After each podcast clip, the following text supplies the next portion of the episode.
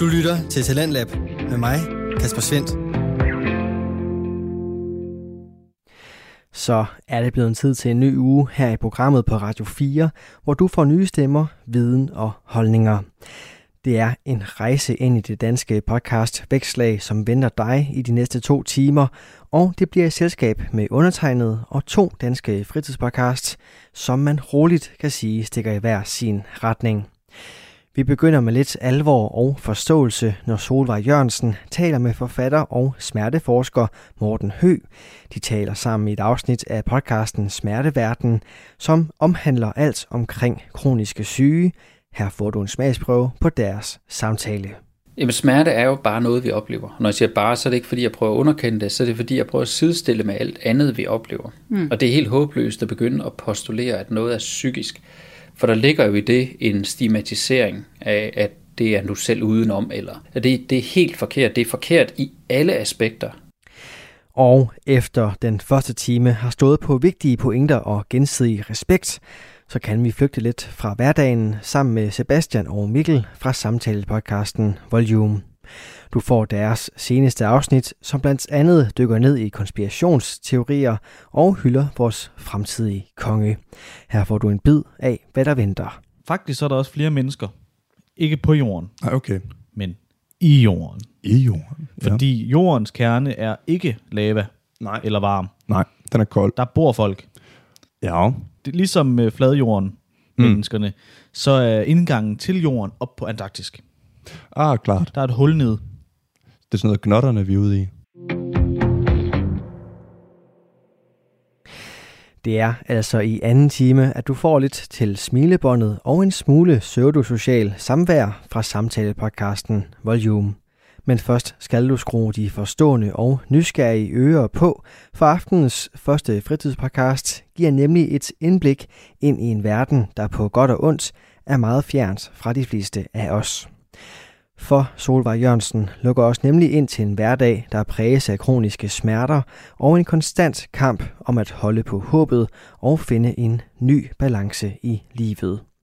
I podcasten Smerteverden, der inviterer hun diverse gæster ind til at fortælle omkring deres forhold til kroniske smerter, og du kan både høre fra personer, som selv lever med dem, fra forskere, som ihærdigt prøver at finde forklaringer på, hvor smerterne kommer fra, samt behandlere, der hele tiden forsøger at gøre livet lidt lettere for de mange ramte danskere.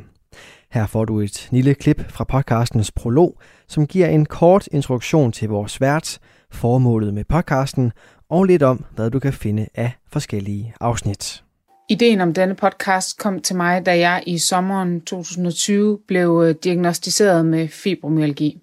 Fibromyalgi er en kronisk smertetilstand, det vil sige, at jeg lever med smerter hver dag. Jeg følte mig alene med mine følelser. Jeg manglede info, spejling, og jeg manglede en støtte, der ligesom ikke krævede andet end bare at trykke play. For jeg kunne ikke engang overskue at læse en folder om, hvad fibromyalgi var for en størrelse. Lige der kunne jeg ikke forholde mig til andre og deres krav, men jeg havde brug for at lytte, uden at blive spurgt. Jeg havde brug for at høre, at jeg ikke var alene. Jeg ville ønske, der havde været en podcast omkring de ting, man ikke altid siger højt. Det vil jeg gerne have frem, for at man som smertepatient ikke skal føle sig alene med de følelser, man går med. Det at blive bekræftet, det er virkelig stærkt, og det kan rykke rigtig meget. Målet med denne podcast er at nå ud til dem, der står i livet med smerter. Til dem, der måske ikke er stødt på en, der lever med smerter. Eller til en, som netop kender en og prøver at forstå. Jeg vil naturligvis også rigtig gerne snakke om de gode historier. Men hos mig er det både og, for det er sådan livet, det er. Og det er okay. Spørgsmålet er, hvordan vi møder livet efter tæppet er revet væk under os. Her vil jeg tale om det, der har gjort en stor forskel for mig, og invitere nogle mennesker med, der kan fortælle om deres rejse og hvad de har gjort. Det kan være emner som selvomsorg, mindfulness, vinterbadning og andre hjælpemidler. Podcasten er for mig også en del af min helingsproces, i min rejse mod erkendelse og accept af mine nye livsvilkår. Jeg kommer til at tale ud fra mine egne erfaringer, og måske vil man høre nogle ting, som andre ikke kan genkende. Og det er fordi, jeg taler ud fra de ting, jeg har oplevet, og det, jeg har taget med i min rygsæk. Her er der intet, der er rigtigt og forkert, når man mærker smerter. Alle har individuelle måder at føle på. Her var det altså podcastverden Solvej Jørgensen, som satte ord på, hvorfor hun startede podcasten Smerteverden, samt lidt om, hvad du kan forvente i hendes episoder. Sådan en skal du have nu, hvor Solvej har virtuelt besøg af smerteforsker og forfatter Morten Høgh. Hør med her.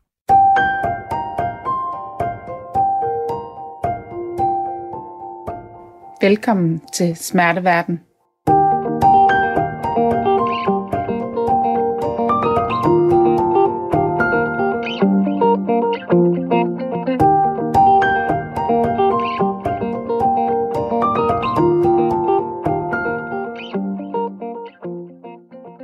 ,3 millioner danskere lever hver dag med kroniske smerter, og det er her, denne podcast starter. Nemlig hos mig. Jeg er din vært, jeg hedder Solvej, jeg er 36 år, og jeg lever med kroniske smerter. Mit formål med den her podcast er at nå ud til dig med kroniske smerter og dine pårørende, men også til dig, der ikke kender nogen med kroniske smerter. Jeg vil sammen med mine gæster forsøge og få både den personlige og faglige vinkel med.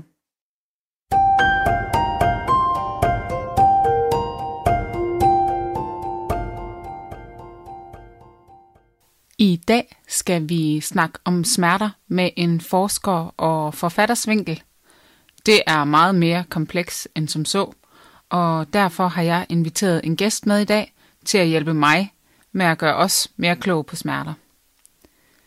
Dagens gæst er Morten Høgh.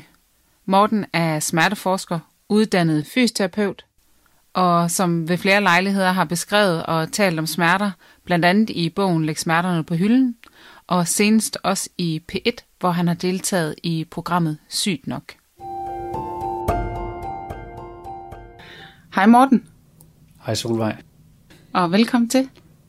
Tusind tak skal du have. Tak fordi jeg må være med. Det er, hvad skal man sige, jeg bliver jo helt starstruck. Det ved jeg ikke, om man kan sige. Det er en kæmpe ære for mig. Du sidder med rigtig meget viden, og det vil jeg selvfølgelig gerne høre lidt om. Jeg vil egentlig gerne høre, om du har lyst til at præsentere dig selv. Du har rigtig mange forskellige kasketter på, nemlig, og dem tror du bedst selv kan forklare. Ja, altså lad mig måske starte med at sige noget, jeg ikke kan. Ja. Jeg kan jo ikke udtale mig om, hvordan det føles at have kroniske smerter, eller hvordan det føles at leve med dem. Så på det område, der er det jo mig, der skal være starstruck. Det er jo der, hvor du i virkeligheden er eksperten, ikke også, og mange andre også. Ja. Det jeg så ved noget om, det er, kan man sige, den mere sådan teoretiske og kliniske og måske mere praktiske vinkel omkring det. Sådan, den traditionelle vinkel har været det her med, at hvis bare at jeg, den sundhedsfaglige, vidste nok om det, så skulle jeg finde ud af, hvad du fejlede, og så skulle jeg behandle dig. Yeah. Og det er det, som vi i hvert fald ikke skal. Så man siger, hvordan er jeg nået frem til at kunne sige det med så stor opvisning? Jamen det er jo, fordi jeg startede min karriere som fysioterapeut, og været praktiserende fysioterapeut i over 20 år nu. Så startede jeg i 2015 på en Ph.D. inden for det, der hedder grundforskning, altså inden for smerteområdet, men i den type af forskning, som hedder grundforskning. Og det betyder, at man i princippet forsker i de grundlæggende mekanismer, kalder vi dem. Så det, jeg reelt gjorde, det var, at jeg tog raske mennesker ind, og så gjorde vi noget ved dem, der gjorde, at de fik ondt. Og så prøvede vi at se, om vi kunne manipulere med det her. Jeg tror, de fleste har måske hørt om placeboeffekten. Yeah. Mange har også hørt om det her med, at når man har et smertefuldt stimuli, så kan det faktisk måske lindre et andet smertefuldt stimuli. Ja. Nogle de siger, at hvis man har banket stortåen ind i et bordben, så kan man bide sig i tommelfingeren, og så ligesom så gør tommelfingeren mere ondt og ikke så meget stortåen. Ja, det kan jeg godt genkende. Det med at fjerne fokus fra smerten. Jeg har nemlig god effekt ved vinterbadning. Præcis. Ja. Jamen, det er jo nøjagtigt det samme. Så er det bare kulden på huden, der gør. Ja, lige præcis. Og det er sådan nogle modeller, vi kan arbejde med. Og så prøver vi at finde ud af, hvor meget kan man manipulere, altså ændre på det her ved at gøre nogle forskellige ting, ved at sætte folk under stress, eller ved at bede dem om at koncentrere sig, eller sådan noget. Fordi at vi i dag hele vejen omkring fra klinikken og helt ind til den basale forskning ved, at det her med at have ondt, det er noget, vi oplever. Det er altså ikke noget, der kommer udefra, og det er ikke noget, der sidder i musklerne eller knoglerne eller ledene. Det føles bare sådan.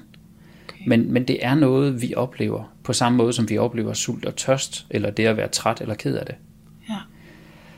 Så min historie, den er sådan lidt bred. Den startede som kliniker, og så kom jeg på universitetet og tog min uddannelse der, og så har jeg lavet Ph.D. Og det, jeg laver i dag, er så at prøve at se, om jeg kan kombinere de her tre ting. Og det er jo blandt andet i den forbindelse, at Lotte Heise og jeg har skrevet en bog omkring det her med at leve med smerter. Ja, den er jeg meget begejstret for, og den vender vi selvfølgelig også lige tilbage til. Når vi lige har fået lidt mere fat i, hvad smerter egentlig er. Så hvis jeg siger smerter, Morten, hvad siger du så? Ja, så siger jeg juhu. Det er ja. Jo, i hvert fald, hvis det er andre smerter. Ja. Det er jo det emne, jeg rigtig gerne vil tale om. Og så er det jo også samtidig et emne, som jeg kan tale rigtig meget om. Og ja. Det er ikke, ja, det er jo så både, fordi jeg godt kan lide at tale, men det er jo i høj grad også, fordi der er så meget at sige om det. Mm. Og det er fordi, at smerten sådan helt basalt set er en opmærksomhedsmagnet. Så den suger opmærksomhed fra andre ting. Og man bruger nogle gange det her udtryk, man har det, vi kalder en kanalkapacitet. Altså man har en vis mængde af ting, man kan koncentrere sig om eller fokusere på. Og hvis man har ondt for eksempel, så suger opmærksomheden over mod smerten. Det vil sige, det er den, man bliver opmærksom på. Mm. Det har en masse konsekvenser. Blandt andet kan det jo være sværere at koncentrere sig. Det kan også være sværere at tænke sådan flere sammenhængende og måske komplekse tanker. Men det kan også godt være, at alt, hvad man egentlig går og laver, det pludselig bliver centreret omkring den her smerte. Så det er i hvert fald noget af det, vi kan se rent akademisk. Men igen, det er jo ikke det, jeg er eksperten i at vide, hvordan det er. Og det er især det her med, at smerten kan gå fra at være sådan irriterende om morgenen til faktisk at blive dominerende i ens liv. Ja, det kan jeg godt genkende. Ja, det tænker jeg. Kan du ikke det? Jo, det kan jeg godt. Nu når vi snakker om smerter, Morten, jeg ved jo godt, at der er forskel på smerter, men kan du fortælle mig sådan lidt forskellen på den her akutte og kroniske smerte? Ja, altså der kom i 2019, der kom WHO for første gang med deres internationale klassifikationsramme eller bog, som beskriver i princippet, hvad for nogle sygdomme man kan fejle. Hvad for nogle diagnoser man kan fejle. Ja. Og for første gang nogensinde der i maj 19, der blev det vedtaget, at man nu kan fejle det, der hedder kroniske smerter. Kroniske smerter er så ifølge den delt op i to. Enten så har man en underliggende sygdom, eller har været udsat for et eller andet. Det kunne fx være, at man havde nervesygdom. Og så havde man også ondt, eller det kunne være, at man havde fået skåret sin arm af, og man havde ondt i den del af armen, der ikke var der længere, det vi kalder fantomsmerter. Eller det kan være, at man har slidgigt i knæene, og af den grund har ondt. Mm. Det er det, vi kalder kroniske sekundære smerter. Det er nok i virkeligheden den gruppe af smerter, som de fleste kan forholde sig til. Yeah. Så er der det, som det hedder kroniske primære smerter, og det er dem, jeg i hvert fald er mest, kan man sige, interesseret i at forstå bedre, og især forklare andre om. For det er her, hvor definitionen er simpelthen, at du har haft ondt i mere end 3 måneder. At der ikke er en anden grund til, at du har ondt, ikke en vi kender. Det er for eksempel, der er for eksempel ingen slidgigt i knæene eksempelvis. Mm. Og så det vigtigste af hele er, at den smerte, man oplever, den påvirker ens liv i en grad, der gør, at det er sværere, altså det vi kalder signifikant eller væsentligt sværere at være den, man gerne vil være. Mm. Så det kunne være som ægtefælle, eller det kunne være som forældre, det kunne være som arbejdsgiver eller modtager, lønmodtager, eller det kunne være idrætsudøver, hvad det nu måtte være. Så hvis smerten på en eller anden måde begynder at fylde så meget, at livet bliver udfordret af selve smerten, så er der nogle udfordringer i det, og det er det, som kroniske smerter faktisk i dag er et udtryk for. Og derfor så kan man sige, at hvis vi i dag siger akutte smerter, så taler vi om smerter, der har stået på i mindre end 3 måneder, og som vi i udgangspunktet forventer forsvinder af sig selv igen. Ja. Typisk forsvinder de ikke for evigt, så forsvinder de i perioder. Det ved vi i hvert fald om rygsmerter. Hvis vi derimod taler kroniske smerter, så er det en underliggende forståelse i dag, at det er nogle smerter, der fylder så meget i ens liv, at livet på mange områder bliver udfordret. Det giver rigtig god mening, det du siger. Og jeg synes, det er en ret god forklaring. Jeg er rigtig glad for, at du kommer med de her eksempler, fordi det gør det meget forståeligt. Jeg forstår det i hvert fald, og jeg tænker, hvis jeg forstår det på en dårlig smertedag, som jeg har i dag, så tænker jeg også, at andre kan forstå det.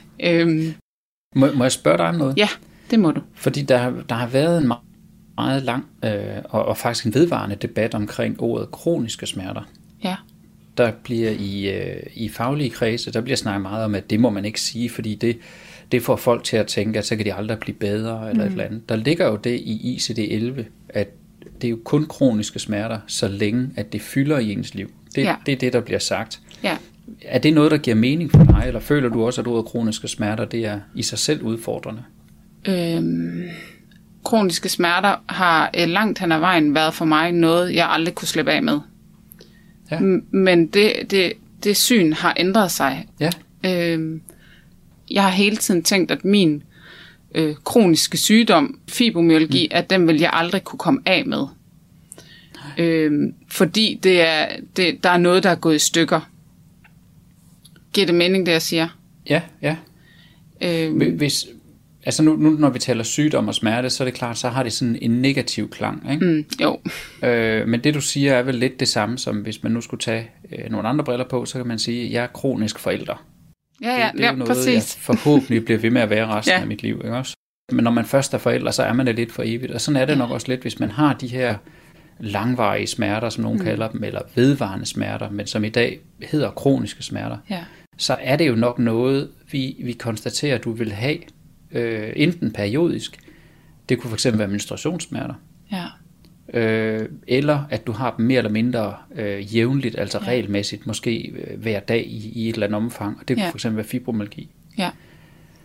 Jeg har det sådan med min fibromyalgi, det har været meget svært for mig at acceptere, og jeg tror faktisk heller ikke helt, jeg er der endnu, for jeg har stadigvæk et håb om, at jeg vågner op en dag, og det ikke er der. Og det tror jeg faktisk stadigvæk godt på, det kan lade sig gøre. Det er ikke betydeligt med, at det forsvinder. Men tænk sig, hvis jeg kunne vågne op en dag uden smerter. Det ville jo være helt fantastisk, og jeg glæder mig til den dag, det sker. Selvom at jeg jo godt kender både symptomerne og alting ved sygdommen. Ja, for der var jo også en tid, hvor det ikke var der. Ja, det var der. Og den håber man... forestiller jeg mig selvfølgelig, den tid, den vil komme tilbage. Ja.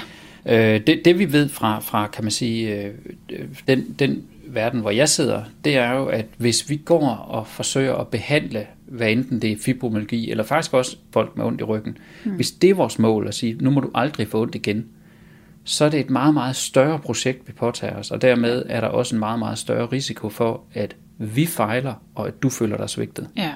Ja, helt enig. Så der kan være en stor gevinst i, at vi i stedet for siger, velkommen til, nu skal vi forsøge at helbrede din fibromyalgi, så siger vi velkommen til, hvad er de dominerende symptomer, og hvad er det for nogle funktioner, hvad er det for noget hverdagsaktivitet, du har svært ved. Ja. Og for nogen kan det være at koncentrere sig om deres lektier og gennemføre deres uddannelse, for andre kan det være at føle sig som en god mor, og for en tredje kan det være at være i stand til at stå op om morgenen og kan man sige, gå på arbejde. Ja. Men for hver af os, det kunne være, at alle sammen havde den samme diagnose. De kunne i princippet, hvis de skulle sætte krydser i et spørgeskema, sætte de samme krydser ud fra, hvor de havde ondt, og hvor meget de havde ondt, og hvor tit de havde ondt. Men hver af dem har nogle særlige udfordringer på grund af de her smerter. Ja. Og det er det, som vores forskning og kliniske erfaringer peger på, at vi skal sætte ind overfor. Ja. Hvis... Nu taler jeg for mig og mange af mine smertekollegaer, som vi kalder os. Vi bliver ofte mødt af den der tvivl om, hvorvidt vores smerter er reelle, eller om det rent faktisk er psykisk. Kan du sådan, hvis du skal forklare mine pårørende, hvad smerte er, hvad vil så være din bedste forklaring? Jamen, smerte er jo bare noget, vi oplever. Når jeg siger bare, så er det ikke, fordi jeg prøver at underkende det, så er det, fordi jeg prøver at sidestille med alt andet, vi oplever. Og det er helt håbløst at begynde at postulere, at noget er psykisk. For der ligger jo i det en stigmatisering af, at det er du selv udenom, eller du skulle have taget dig sammen, eller du har selv gjort noget forkert, og nu må du også selv komme ud af det. Altså, det er helt forkert. Det er forkert i alle aspekter. Men når man siger psykisk, så baserer det sig faktisk på en teori, som vi ved, i hvert fald baseret på de videnskabelige metoder, vi bruger i dag, er forkert. Problemet er, når folk siger det, så bliver det brugt mere som en slags afvæbning og bortforklaring.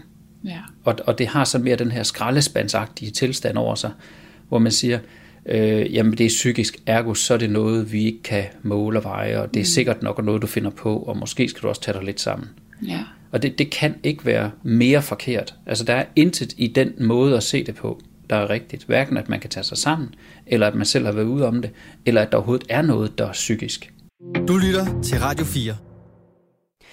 Du er skruet ind på programmet Talentlab, hvor jeg, Kasper Svendt, i aften kan præsentere dig for 2 afsnit fra Danske Fritidspodcasts. Her først er det fra podcasten Smerteverden, hvor Solvej Jørgensen taler med smerteforsker og forfatter Morten Høgh. Han har sammen med entertaineren og foredragsholder Lotte Heise stod bag bogen Læg smerterne på hylden, og den kommer også på tale her i Solvej og Mortens samtale, som vi vender tilbage til lige her. Okay, så når jeg mærker smerten, så er den reel nok? Den er altid reel. Ja.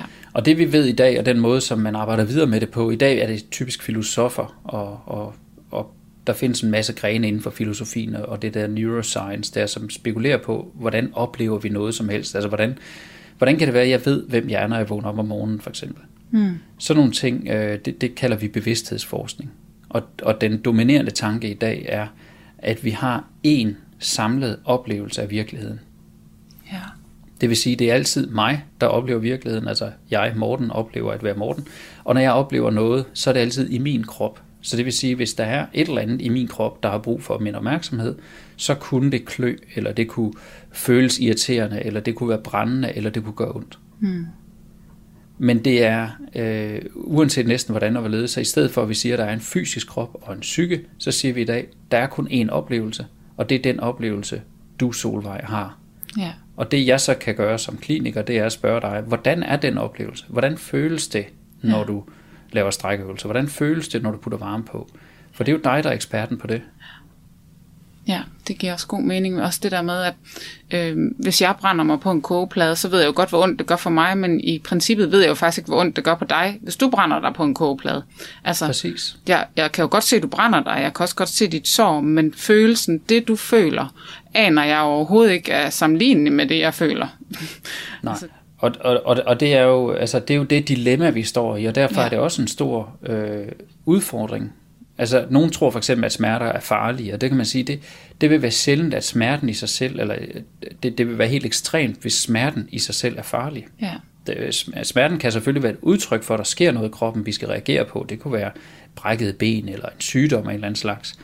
Men jeg vil sige, at den største risiko, når vi taler smerter, især hvis vi taler de her kroniske primære smerter, så den største risiko, der hvor smerterne kan være farlige, så at sige, det er, hvis man ikke forstår dem. Så misforståetheder eller mangel på viden om smerter. Det er der, hvor kan man sige, der er noget, der regulært set kan være et problem. Og det er noget af det, som vi jo forsøger både i klinisk sammenhæng og i mange andre sammenhæng at gøre bedre, altså simpelthen om at være med til at rette op på nogle af de fejlagtige forståelser eller myter, der er omkring smerte. Ja, fordi den er jo man skal jo lige pludselig til at ændre en hel tankegang, jo ikke også? Det kan man jo sige i forhold til, det er jo også det, jeg synes, jeres bog er med til at gøre, som jeg jo også godt kunne tænke mig, at vi skulle snakke lidt om. For i bogen her har du jo sammen med Lotte Heise, det kan jeg ikke engang forklare, hvad der I har, men I har gjort en masse i hvert fald. En kæmpe forskel for mig. Ja. Det vil jeg allerede sige, jeg vil anbefale den til alle. Jeg ved, den er både på lydbog, og man kan læse den, og jeg er nemlig ikke særlig god til at koncentrere mig. Så for mig, især når jeg har en dårlig smertedag eller meget hovedpine, så er sådan en lydbog her bare helt fantastisk. Og jeg synes, I gør det rigtig godt, fordi det er jeres stemmer. Nu kendte jeg jo ikke din stemme i forvejen, men de fleste kender Lotte Heises stemme.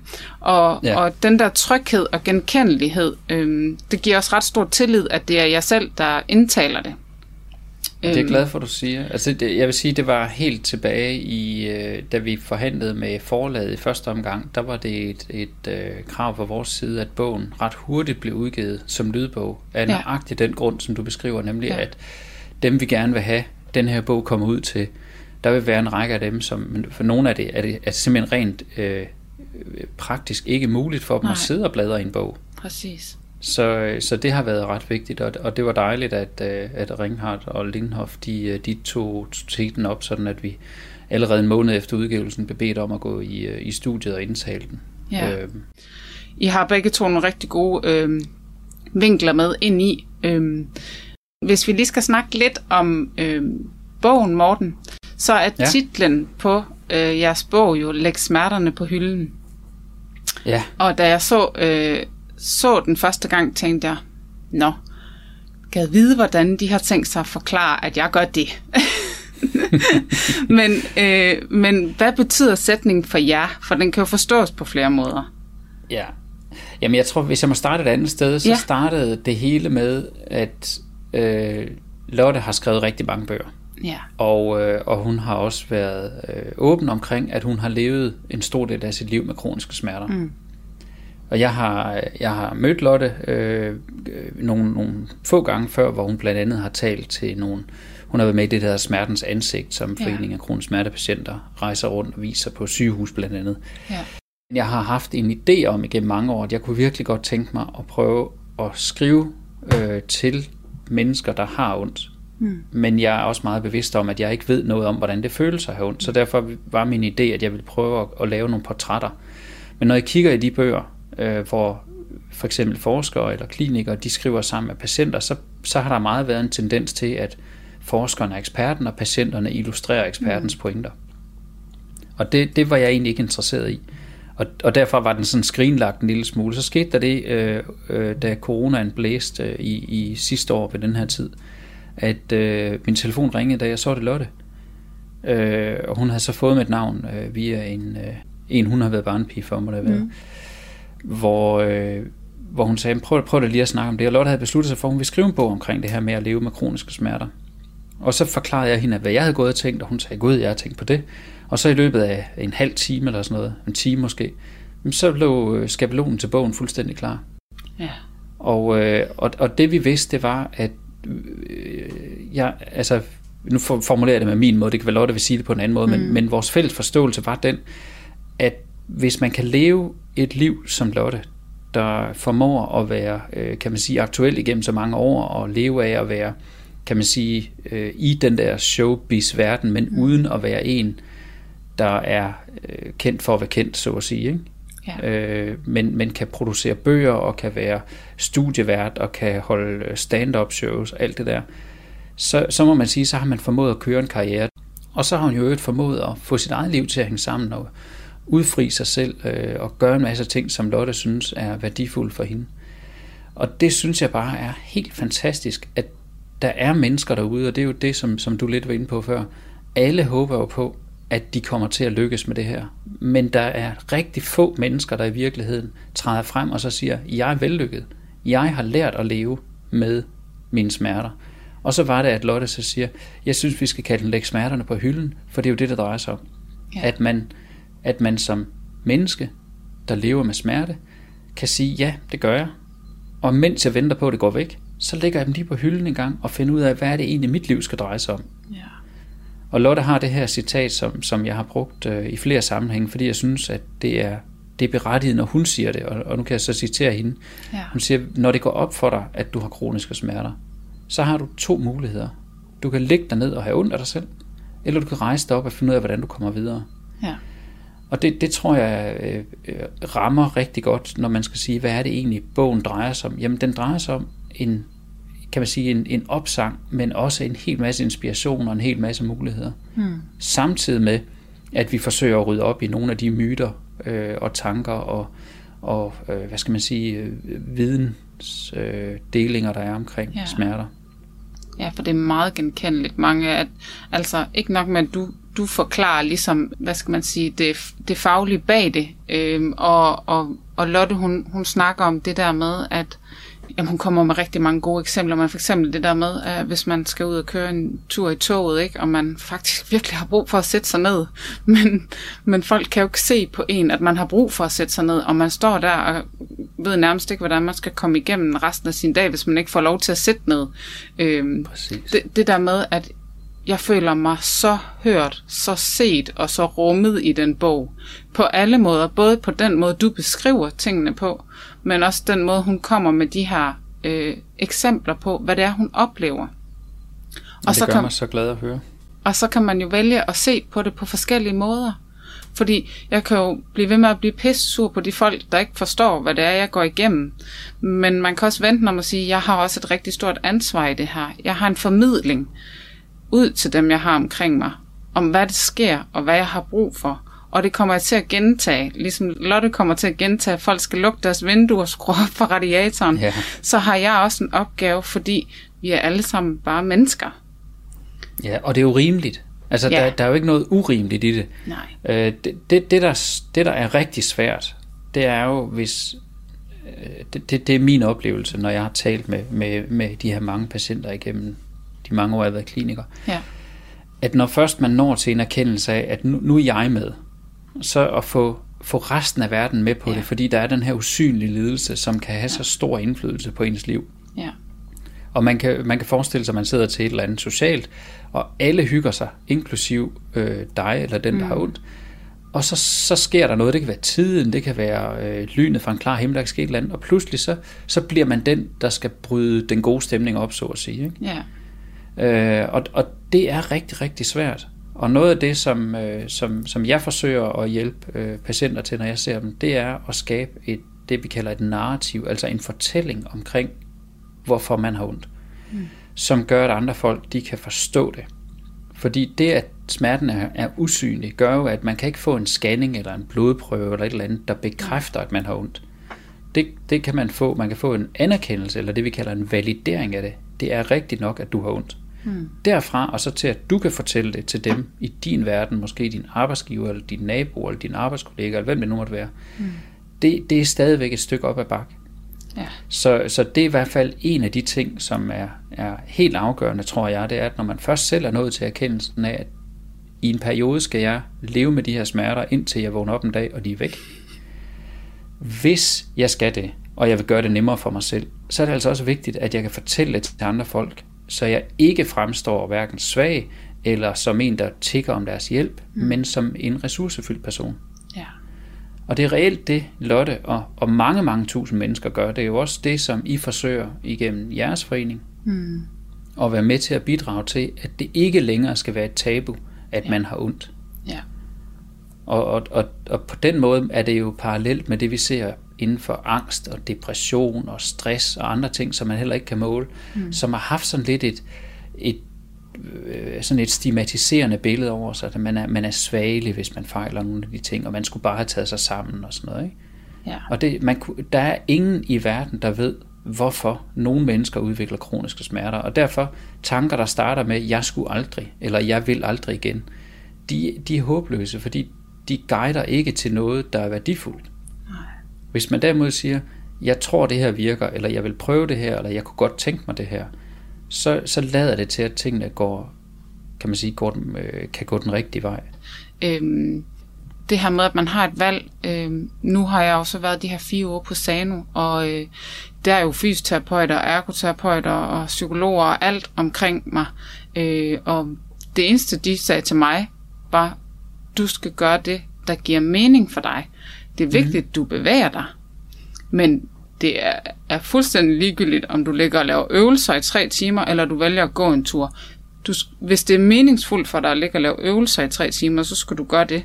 Men hvis det er mere meningsfuldt for dig at gå en tur, prøv her, så skal du gå en tur. Fordi det handler lige så meget om værdier og livskvalitet, og det, der giver mening. For så er det hele meget nemmere. Ja, og det er fuldstændig rigtigt, og det er jo fordi, vi har kunne se på al den forskning, der findes, at vi kan ikke pege på én ting, der er bedre for alle. Nej. Der er nogle ting, vi kan sige, som generelt set ikke lader til at virke, og dem sorterer vi fra. Men jeg kunne da godt være interesseret i, hvis du har lyst. Kunne du ikke prøve at fortælle mig, hvad er det, du fejler? Jo, hvad jeg fejler? Ja, hvorfor har du det, som du har det? Jeg er rygopereret efter 2 diskusprolapser. Og efter de her prolapser forsøger jeg ligesom at træne mig op igen. Nu har vi fundet fejlen. Det er det her, der går ondt. Så nu går vi ind og fjerner det, der gør ondt, og så skal Solvej have det godt igen.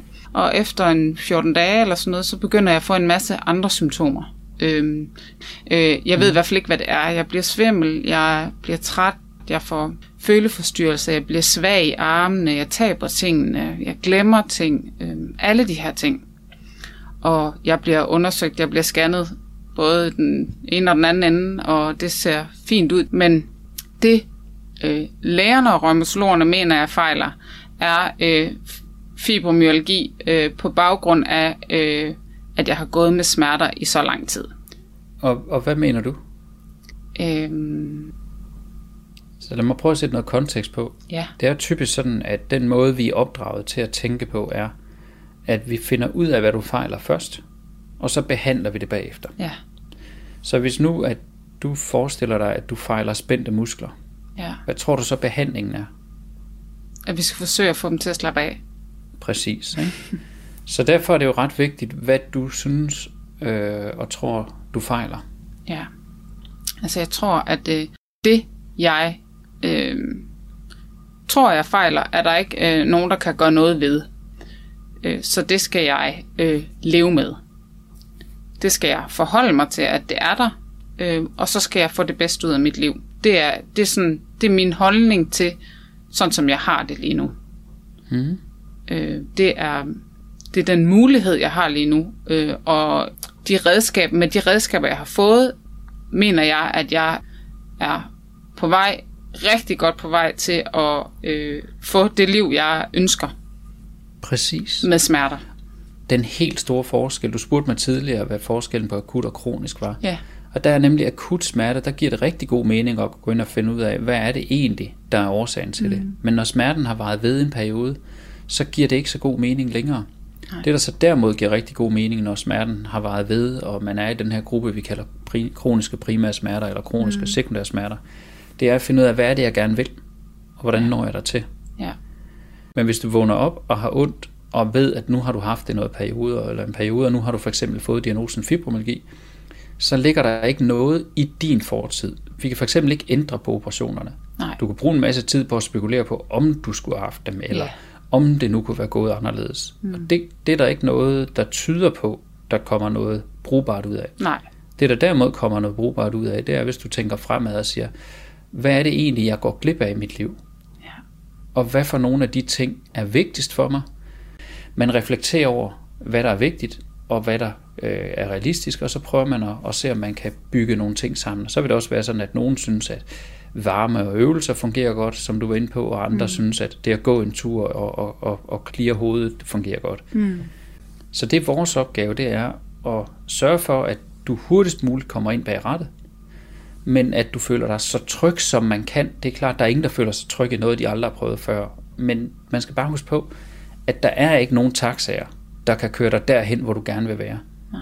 Derimod så tyder alt på, at jo hurtigere du lærer at køre bilen, jo bedre bliver du til at køre bilen, og jo hurtigere når du også derhen, hvor du gerne vil være.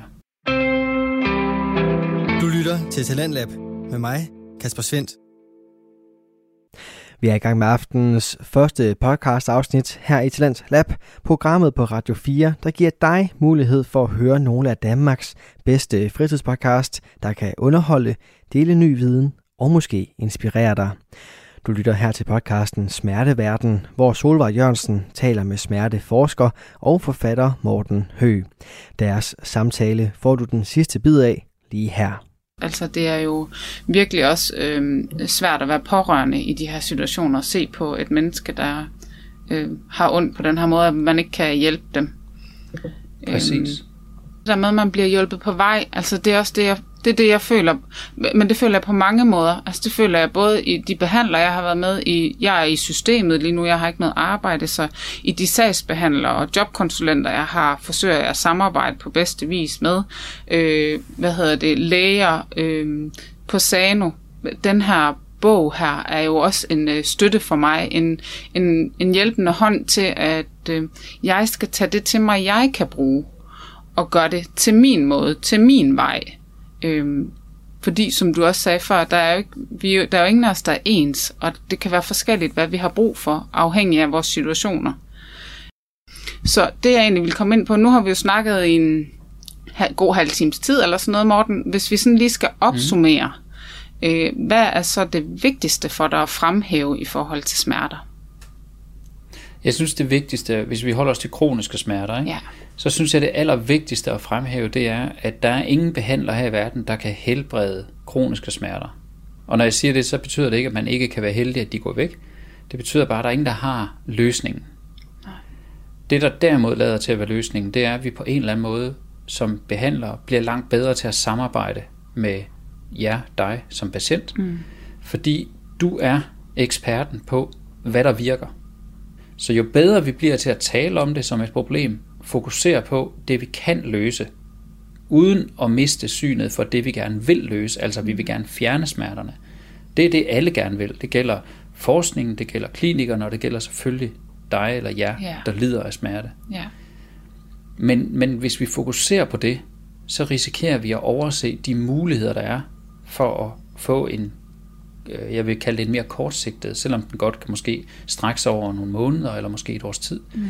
Jamen så de kortsigtede effekter, de er der, og de kan hentes. Det tyder al forskningen på, og også vores kliniske erfaring. Vi skal turde snakke om det, vi skal turde sætte navn på det, man skal turde sige, jamen det er sådan, jeg har det. Og man skal jo nå et eller andet sted dertil, hvis vi skal bruge Lotte som reference igen, at man kan sige til andre, det er dig, der er forkert på den. Det er ikke mig. Jeg har det, som jeg har det. Ja. Okay? Så hvis jeg er tømmermænd, så kan jeg godt sige til nogen i dag, der dur det ikke, jeg går en tur. Problemet er, hvis jeg er tømmermænd hver dag, hvornår er det så, jeg skal prioritere at gå en tur og være social kontra at blive hjemme? Ja.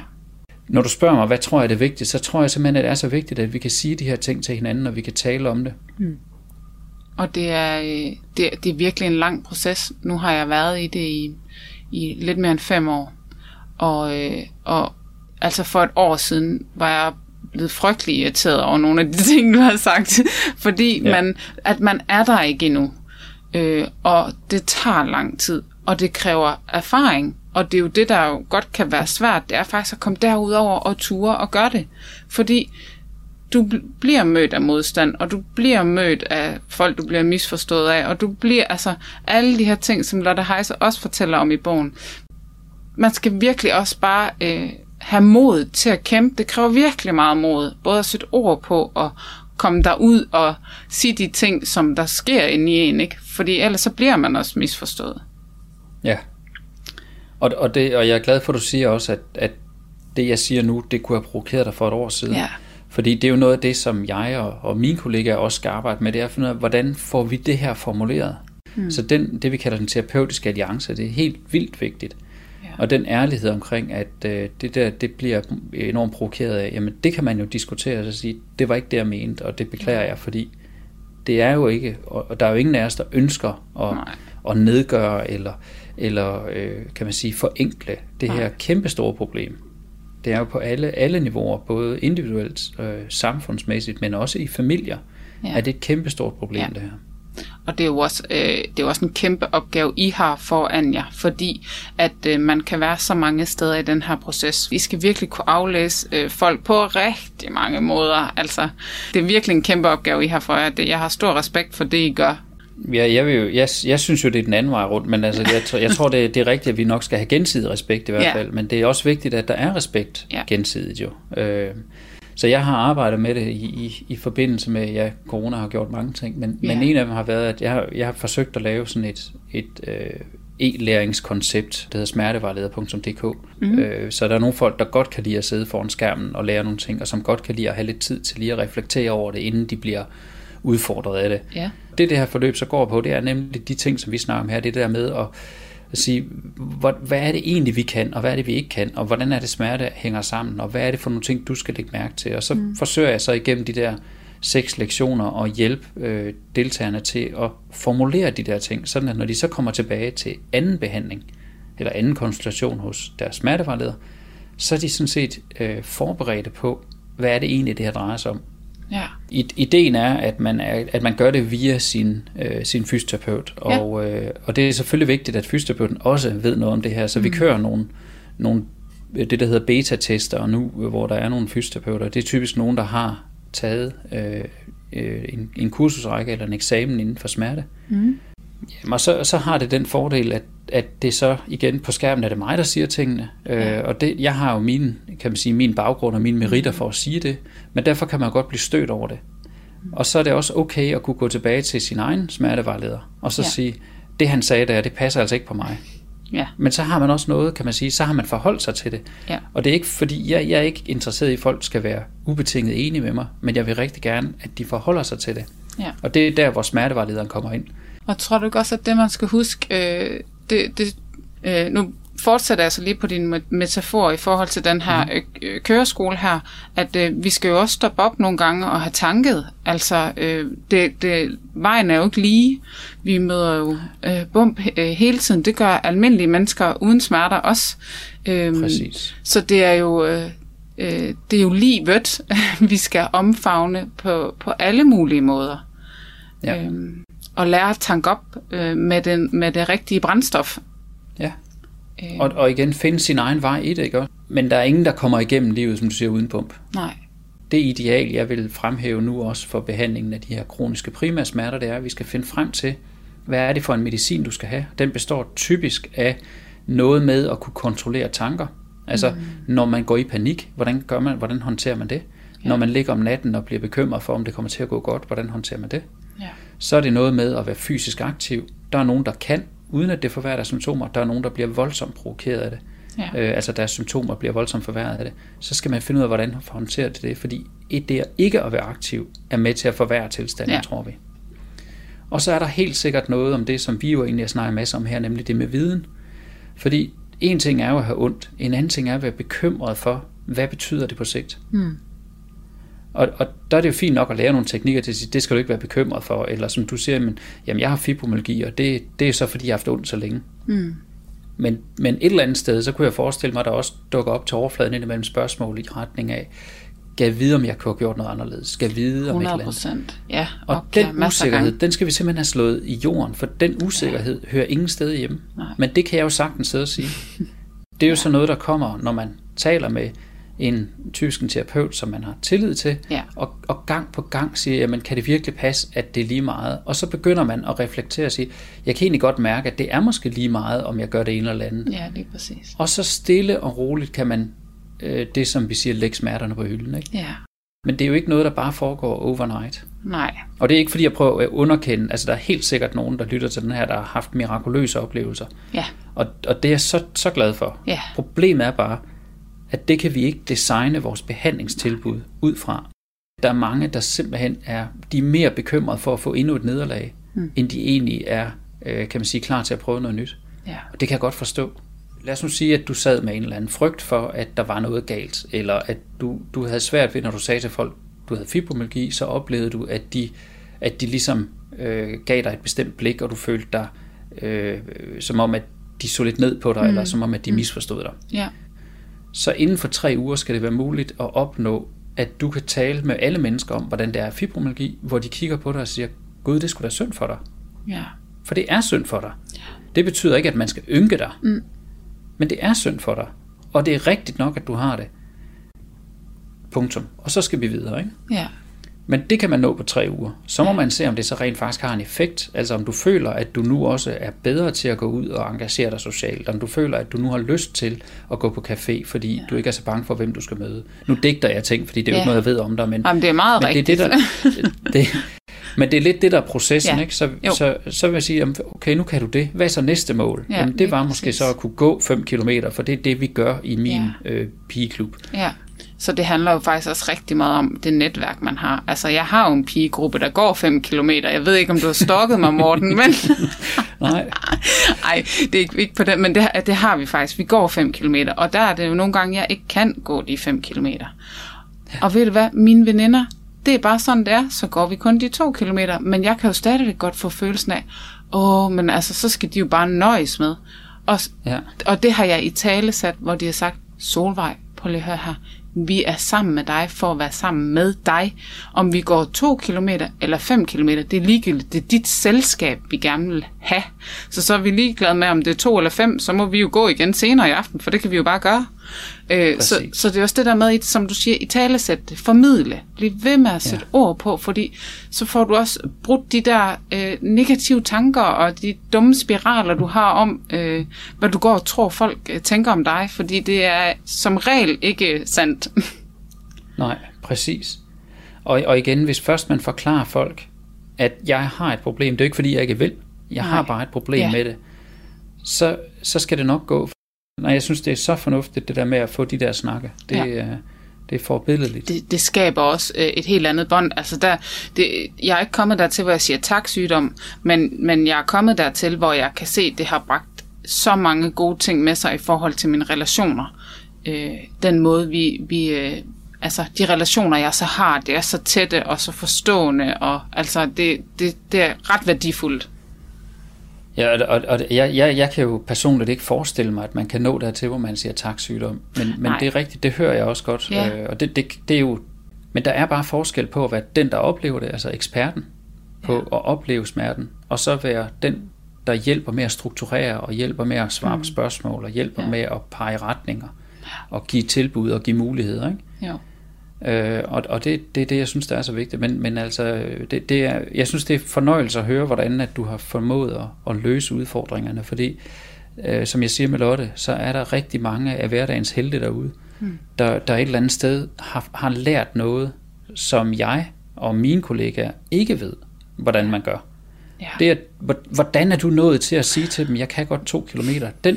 Hvordan er den dialog kommet op? Altså, det synes jeg er eminent spændende. Ja, og jeg er faktisk ikke helt klar. Jo, jeg har været med i et tv-program på DR, hvor jeg talte åbent om min sygdom og alle mine følelser omkring det. Altså helt ned til, at jeg følte mig så utilstrækkelig, som sådan en dårlig veninde, dårlig mor, dårlig kone, alt. Altså alle de følelser, som der har været, som den proces har jeg været i, hvor jeg følte alle de ting. Der var jeg blev opereret 2 gange lige streg. Et år efter hinanden fik jeg 2 prolapser.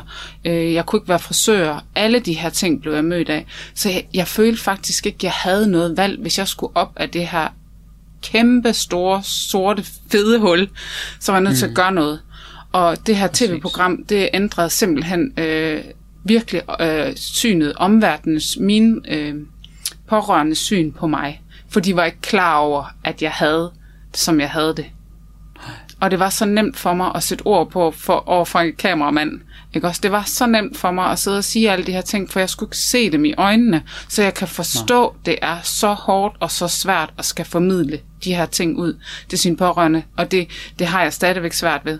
Men jeg har set, hvad det har gjort. Og jeg håber og ønsker for alle mennesker, at hvis ikke de kan sige det direkte, så skriv det til dem eller gør et eller andet, fordi det er så vigtigt. Jeg tænker, hvis man glemmer alt andet i den her podcast, så er det det sidste, der er det vigtige. Ja. Og jeg tror faktisk, vi kunne blive ved med at snakke, for hold da op, hvor er det spændende. Og jeg er virkelig glad for, at du vil være med. Jeg har stor respekt for, at du vil sidde og bruge din tid her med mig. Jeg føler mig sådan helt meget ligestillet, og det har jeg stor respekt for, at du rummer alt. Det fortæller rigtig meget om dig som person. Det sætter jeg stor pris på. Tak, og det er jo det bedste kompliment, jeg kan få, så det er jeg utrolig stolt over, du siger. Ja, det betyder meget. Hvis man vil se mere til Morten Høgh, så snakker du også noget om en blog, Morten? Ja, jeg har en blog, der hedder videnomsmerter.dk. Ja. Der ligger nogle indlæg ind, og man kan gå ind og kigge. Den er oprindeligt skrevet til fagfolk, men i takt med, at verden udvikler sig, så bliver der også flere og flere, der forstår emnet, så jeg tror, I kan finde nogle indlæg derinde, som I måske kunne synes er spændende, hvis I har lyst til at vide mere. Super. Fedt. Jeg synes virkelig, at vi har fået rigtig mange gode ting med, sådan helt lavpraktisk på et forståeligt plan, og det gør mig simpelthen så glad, fordi det er det, der er målet med det hele. Det er jo også derfor, jeg gerne vil være med. Det er for at være med til at prøve at se, om ikke vi kan blive bedre. Ja. Til at gøre nogle ting. Ja, det er så vigtigt. Jamen, jeg tror, det var det for i dag, Morten. Det var godt. Tak for det, Morten. Selv tak. Godt. Hej, hej.